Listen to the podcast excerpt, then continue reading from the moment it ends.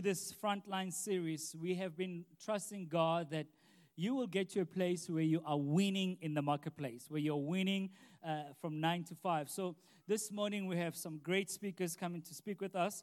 Uh, Bernard and Tracy, some of you may already know them, but I want to read this just to describe who they are. Bernard is a business owner and director of various listed companies, including Impala, ARM, Zimplats, and Extract.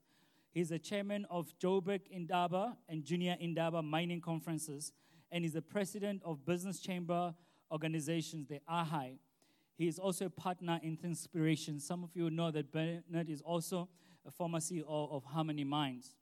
Tracy is the founder of Thinkspiration, a strategic leadership consultancy, and the author of The Leadership Red Tide and How to Escape It.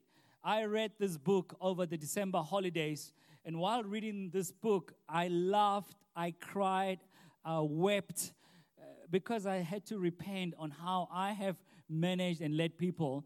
So, this is one of the books you want to get if you're a leader in the marketplace. This morning we had a couple of them, they were sold out. We were able to get some more, so you can get it after the service in the bookshop. And we have our card machine, so you can be able to get it. Let's welcome Bernard and Tracy.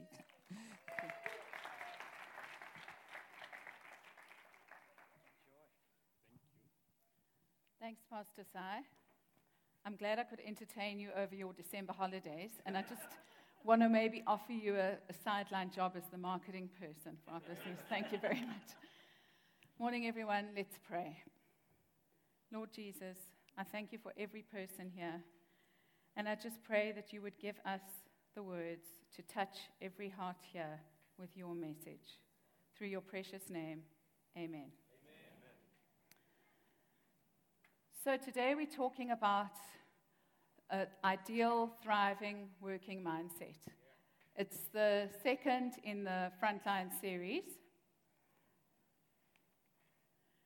And when um, Pastor Simon asked Bernard and I to talk about what kind of mindset do you need to thrive and be effective in the workplace, we were delighted because it's an area of huge passion for us. And we believe that whether you're a CEO running a huge company, an entrepreneur starting out your own business, a student, a sports person, an artist, everybody needs a mindset to thrive. So I'd like to start by framing the challenge um, of a thriving mindset. What does the challenge look like? I'm a little bit of a from to junkie, so I've framed it like this How do we go from feeling like just a resource I just work here. I'm just getting through. To feeling like passionate, purposeful world changers. Now, just to give you a bit of context on that just a resource statement, um, when I was 10 years old, I dreamed of winning Wimbledon. And when I was 18, I got a scholarship to a US university. Um, I was delighted. I was playing the best tennis I had ever played. I made it to number one on the team, and the team had a chance of actually winning the conference league for the first time. The only problem was I picked up a little injury, a bit of a niggle down my leg, sciatica. But I tried to ignore it away. I carried on, and when that didn't really work, I started popping the pain pills, and pretty soon I was getting Voltaren shots into my back before every match. And that worked okay until it didn't. Um, of course, it was the big final day. I got my usual shot. I went on and, and warmed up, and the pain receded like it usually did. But then something else happened. Not only was I feeling no pain, I was also feeling no leg. Um, I, I, couldn't feel my leg because of severe nerve damage. Um, now, you can imagine walking in this condition is, is tough. Playing tennis, it's impossible. But I looked across the court and there I saw my coach, Chris Langdon, and I thought, well, thank goodness. He's here. He'll know what to do. He's got my best interests at heart. So I made my way over to him. Um, I told him what had happened.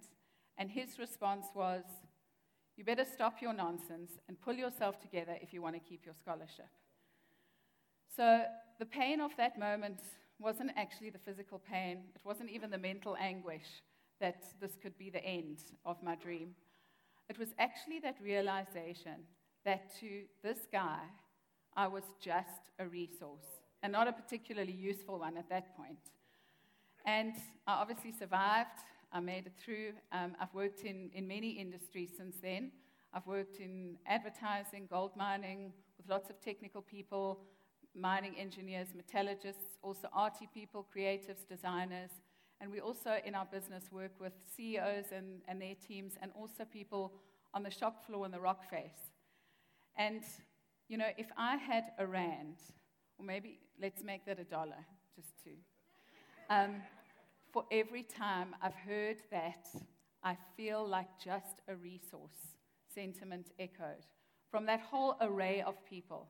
I think I would have piled up more money than had I won Wimbledon in the first place. So it really is a problem, what we're seeing in the workplace right now. It's pervasive. There's, there's this growing disillusionment with the world of work. Even our faces, when we say the word work, it's, it's, not, a, it's not happy. I can see some people. it's often, you know, we feel like it's a life sentence. I'm going to I'm gonna sort of get through this and then I'm going to go and have some fun. I'm going to, when am I going to retire? We, it's, it's really something to be free of and to escape from. And for many of us, it's little more than a four letter word.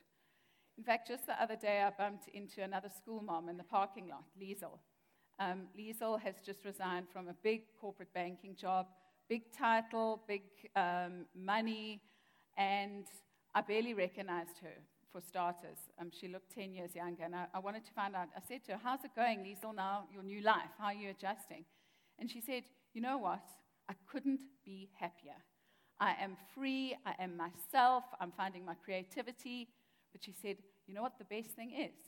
I don't have to wake up every morning and think, Who is going to destroy me today? I mean, and, and you know, sadly, it's not a once off anecdote that it's pervasive. We see a lot of that um, toxicity, the politics, um, and, and, and, and those kinds of things in the businesses that we deal with. We actually even measure this problem, or Gallup do. Um, they measure engagement, and they've been measuring it for quite a few years, and the needle hasn't really moved, despite a lot of energy and effort that's gone into trying to address this problem.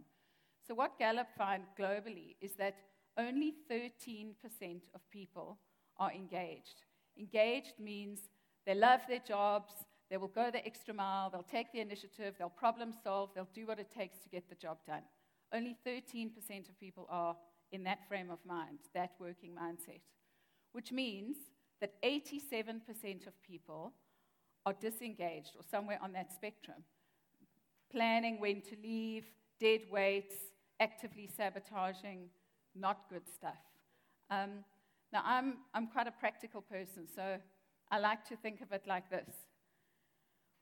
On any Monday morning, only 13% of people are waking up feeling like this. If you could play that clip, thank you.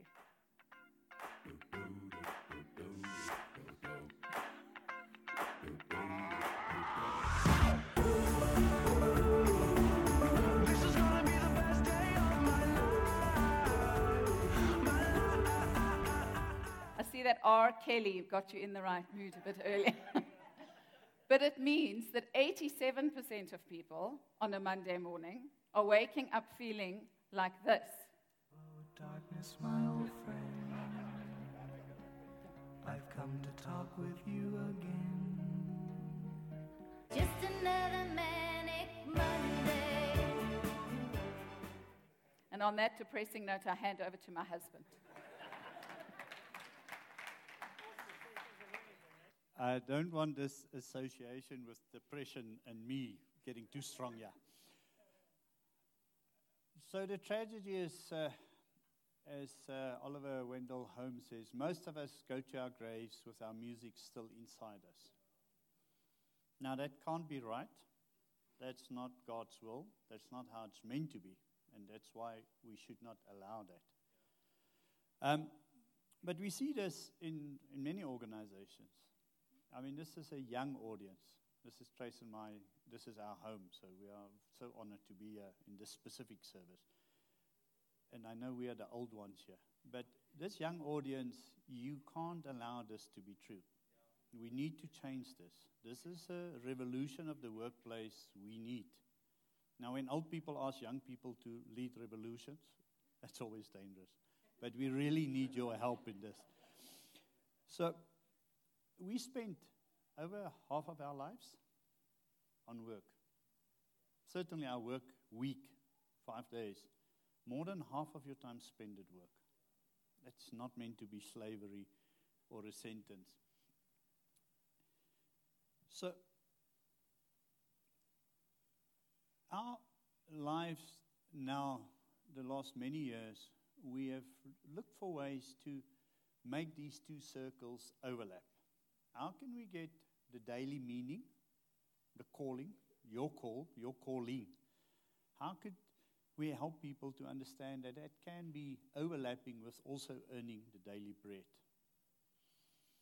Now, on the 26th of January, the year 2000, I met the most amazing person ever. I later married her. But at the time, I had such a need. Thank you. Ah.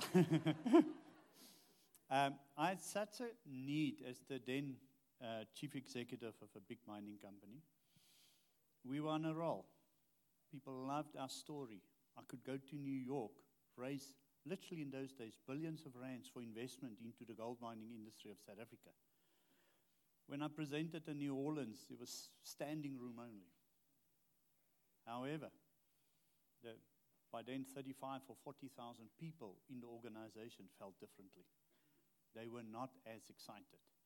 I knew that I was failing them as a leader. The huge responsibility to make their work meaningful, I did not achieve. And knowing it, of course, is but one thing, dealing with it is the challenge, and that's why I went looking for expertise. I found the world's expert, or so she told me at the time.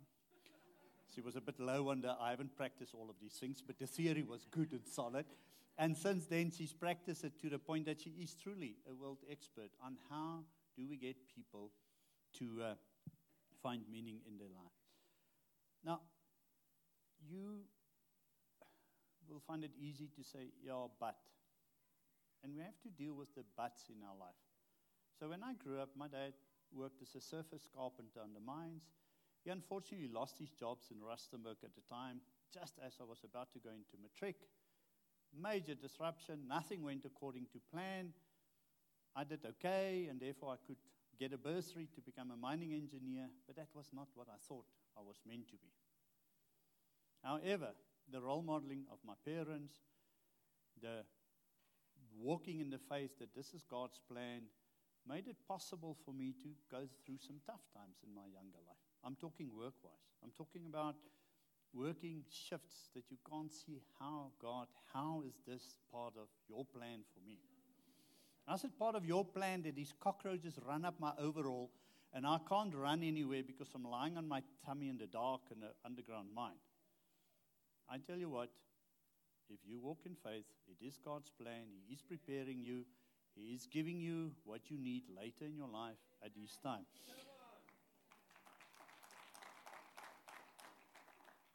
So, if life is not all fun, I'm sorry, but it's good for you.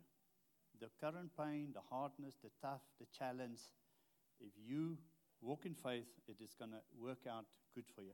So, when we talk about this, um, world of work. What amazes me, and that's perhaps because I think of myself as a scientist and a numbers person, is science actually knows what makes people thrive. And yet, in business, we do exactly the opposite. We're not slightly off target. In most instances, we do exactly the opposite. So, whether you talk about neuroscience, how our brains work, psychology, behavioral science, we know what makes people thrive. But what do we do in an organization? Well, let's just start by saying we don't trust the people. We give them titles like human resources. You remember what she said about being a resource. But we don't trust you. We don't trust you to give your best. We don't trust you to be on time. We don't trust you to only take the leave you. I mean, we don't trust you we don't trust you to give your best. So we have to have performance interviews and performance. Uh, uh, if we don't incentivize you, if we don't give you money, you will never give your best, will you? So that's what we do as corporate world. Now that's going to happen to you. However, my plea to you is to not be affected by that and to keep on thinking and remi- remembering that in your current role, you may not think you're a leader. Let me ask rather, young audiences respond. You can't ask this of old people, but young audiences do respond. Who of you here are leaders? Is a leader now? Okay, it's a group you failed. I'm going to ask again. I'm going to keep on asking until everybody raises their hand. So, who of you is actually a leader? You are. If you are in a relationship with one other person which you influence, you're a leader. So, if you're a parent, you're a leader. If you are making disciples, you're a leader. If you are in any relationship where you influence somebody else, you're a leader. So, this is not for me, this is for all of us. So, I want to, uh, my wife, she, she, she, she, she passes out when I go off script. I mean, she is so concerned. Look at her. Um, she's not in control for the moment. It is really killing her. I, I'll get back under control. It's actually quite important. And for Trace and I, in the work we do over the last 20 years, this is really an anchor scripture. Do not conform any longer to the pattern of this world but be transformed by the renewing of your mind. Then you will be able to test and approve what God's will is His good, pleasing, and perfect will. I said in the earlier service that you notice there's no little asterisk saying this does not apply to work. This is for Sundays only. This applies to all of us, all of, all of our time, all of our lives. It applies. So, my plea before I hand back over to Tracy, so you can start breathing, um, is that we should be very careful that we don't conform in order to climb the ladder. And then when you get to the top of the ladder, you're not thriving.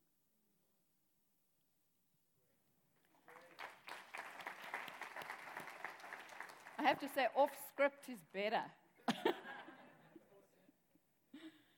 we see a lot of those people that are at the top of the corporate ladder, and they certainly aren't thriving. It's, it's, it's really tragic.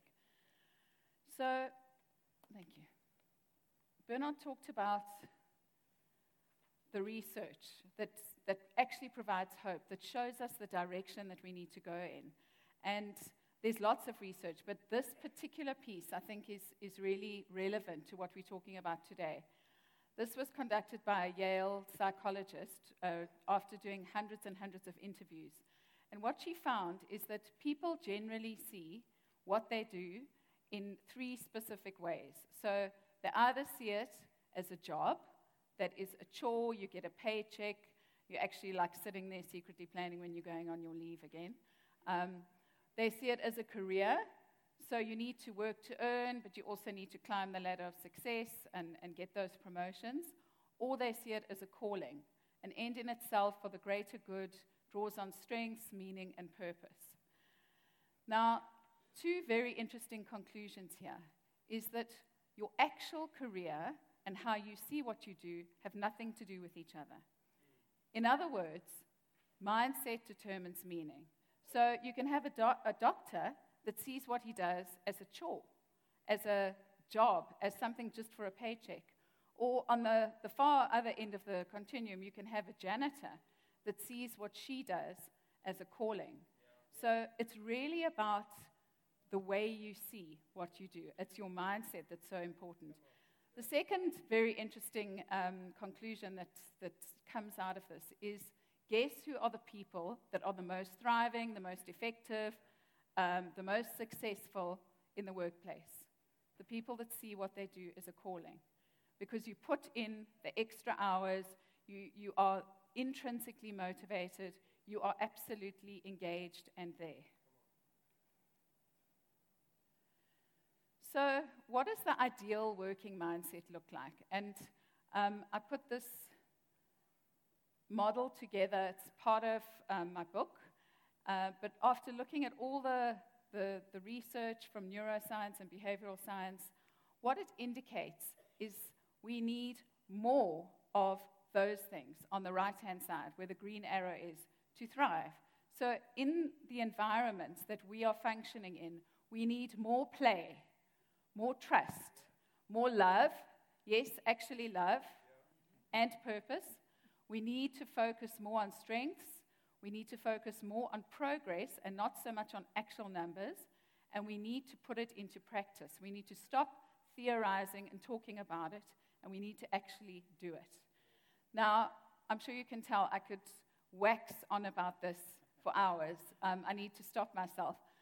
But when we were preparing this, we, just, we, we looked at it and we said, you know, what's the one thing that is disproportionately powerful in here? What's the one thing that you could really, could start really transforming your working mindset? And the answer to that is a strengths focused working mindset. So that's what we're going to be talking about um, and, and explore a little bit in the rest of the time left. What does the Bible say about strengths? Well, firstly, we created in God's image. Secondly, we are unique. God has put inside of us, each one of us, specific, unique gifts and talents that are as unique as our fingerprints. And we're part of a bigger picture. We're part of the body of Christ.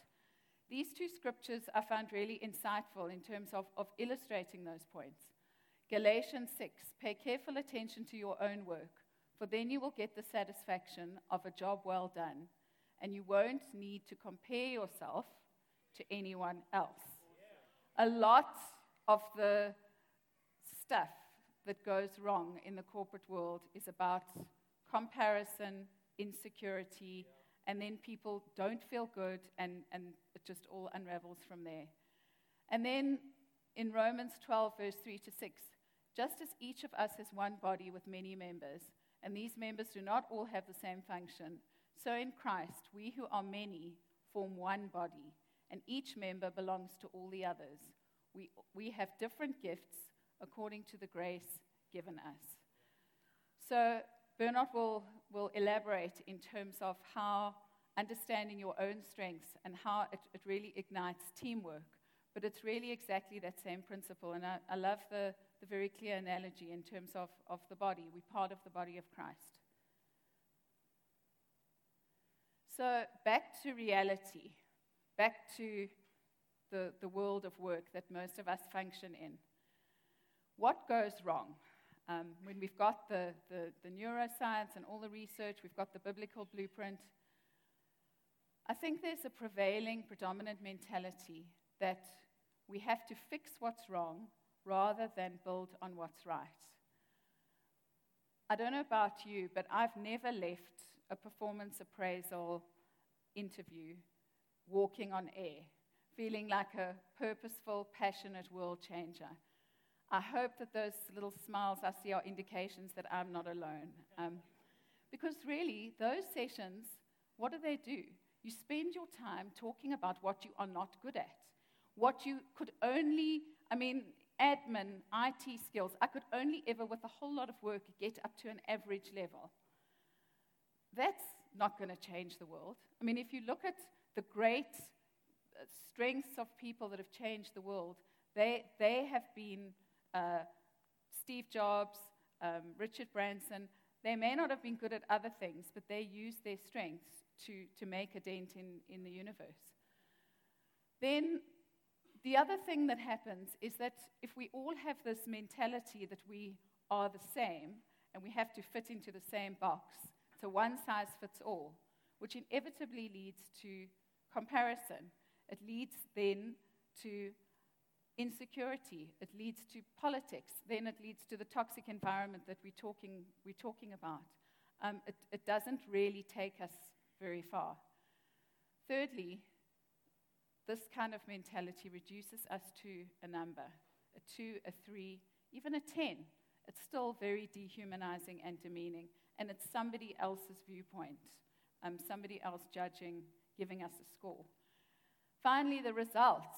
Um, very interestingly, just in terms of performance management, and, and I'm not talking only about performance management here, but it's very interesting that a lot of businesses, GE, Microsoft, Google, are actually abandoning their performance management systems as they were because they are seeing that they are not working. I mean, if you look at those engagement stats, 13% of people are engaged. It's not working. We've got to actually change some things. Thank you, Trace. So uh, I want to briefly talk about uh, what are the benefits of what we talk about, the strength focused working mindset. Do what you are good at and enjoy it. Now, we often say to young people if you wonder what your strengths are, just think about what you are enjoying. When are you having fun? Often that is an overlap. If you don't, you can go for psychometric tests, you can do lots of things, but just think when are you in the zone? And if that's from God, then it's a talent.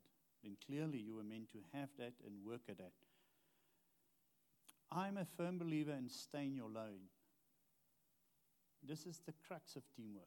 If you bring your best, your strength, and you do that, and you stay in that lane, you don't end up trying to do other people's stuff and work. You get the right people around you. That, in my mind, is how you get the benefits of teamwork and the benefits of focusing on people's strengths. Trace has admitted to some of her weaknesses. She may have one or two others, which will remain um, silent. Um, I, of course, don't really have a lot of weaknesses, except humility, I would probably rate up there, possibly. As engineers, Pastor Sai, we, we, we really are in pursuit of perfection, at least. Um, now, on a more serious note, obviously, in my mind, if you know yourself, your strengths, of course, you'll be aware of your weaknesses. All I'm saying is don't waste your time on that. You stay in your lane. I've always found, even in the days when my job was a job, I could see it as a career. But the moment you fit, you find how that fits into your calling, then the pieces fall together. Then night shift suddenly does make sense. Then being in a job which for the moment is painful, it actually takes you forward. And of course, if we believe God's plan is good, we can only ever disagree with God, also, I find, in terms of timing. God's timing and my timing hasn't always been aligned. God has always been right. When I was impatient, I had to wait. When I was uh, ready to move and it wasn't God's plan, later I find out, you know, that was the wrong door, not the right place, etc. So timing is a big challenge, but if you walk in your purpose and your destiny, and of course, we need signposts. You, de- you need to finish school. You need to get a decent matric.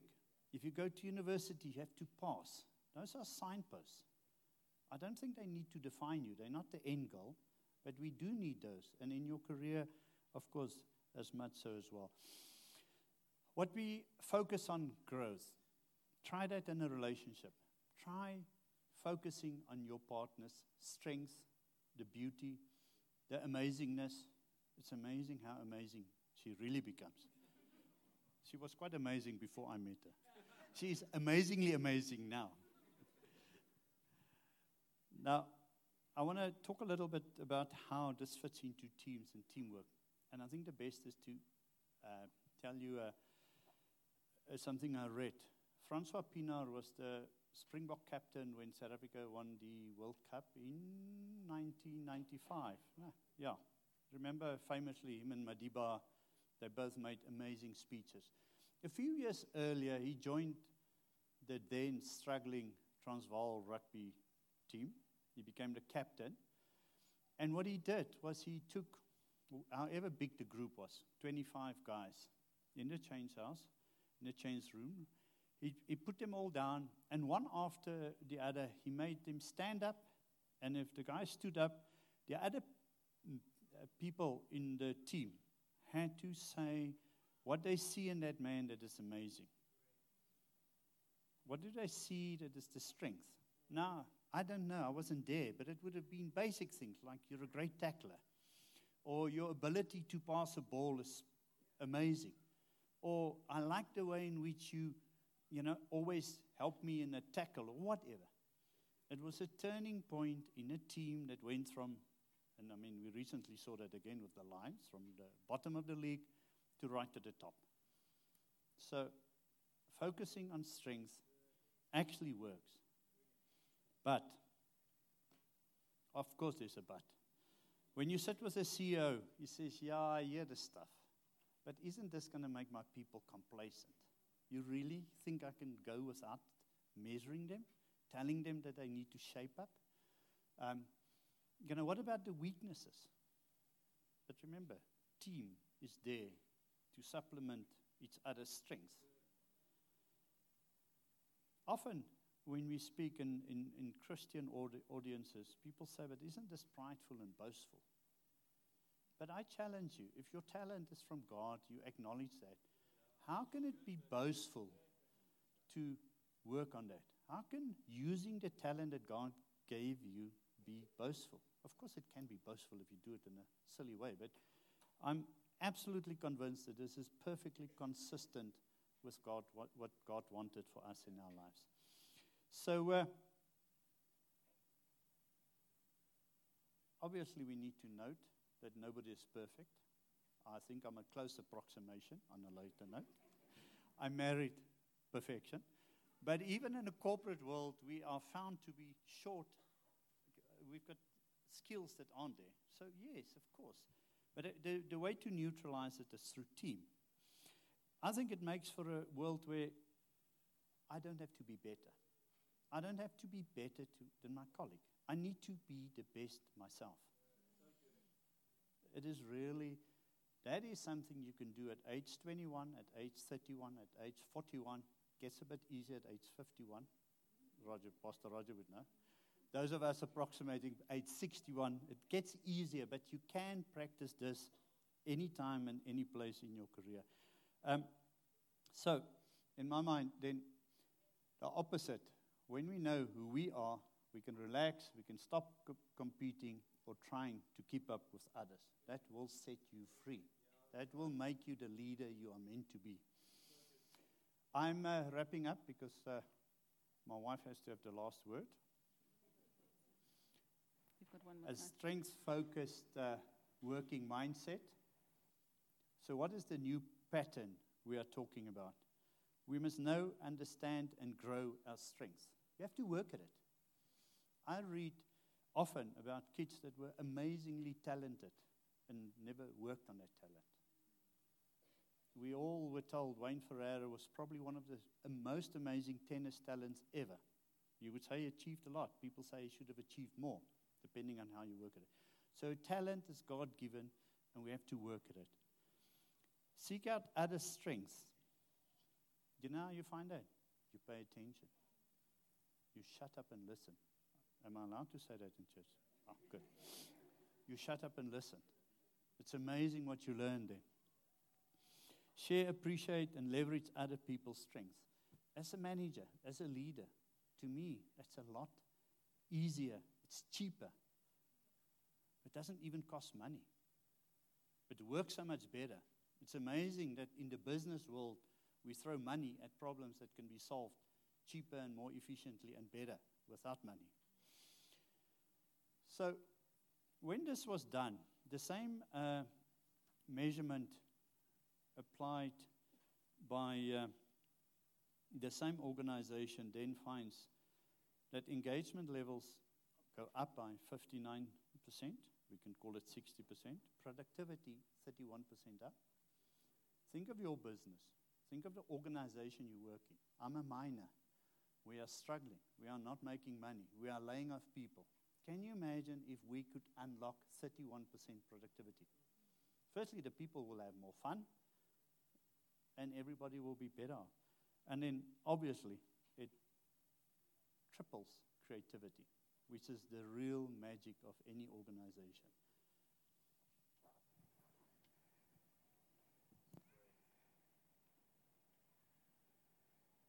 So, just a, a quick recap. What we've we shared with you is that the workplace right now is anything but a place of thriving working mindsets. But we are the people that actually have to change it. How do we need to change it? We need to look to the research that is coming out of every, everywhere, and we need to go back to what the Bible says. And we've, we've shared with you a little bit of, of the power of just a strengths focused working mindset and what that can achieve. Let's remember that at the end of this all and at the beginning of this all, it comes back to Jesus. He died on the cross for us, not for us to spend the majority of our lives working nine to five, 40 hour weeks, getting through. He died for us to become purposeful, passionate world changers, fulfilling our destiny, living out our calling, and waking up every day thinking, this is going to be the best day of my life.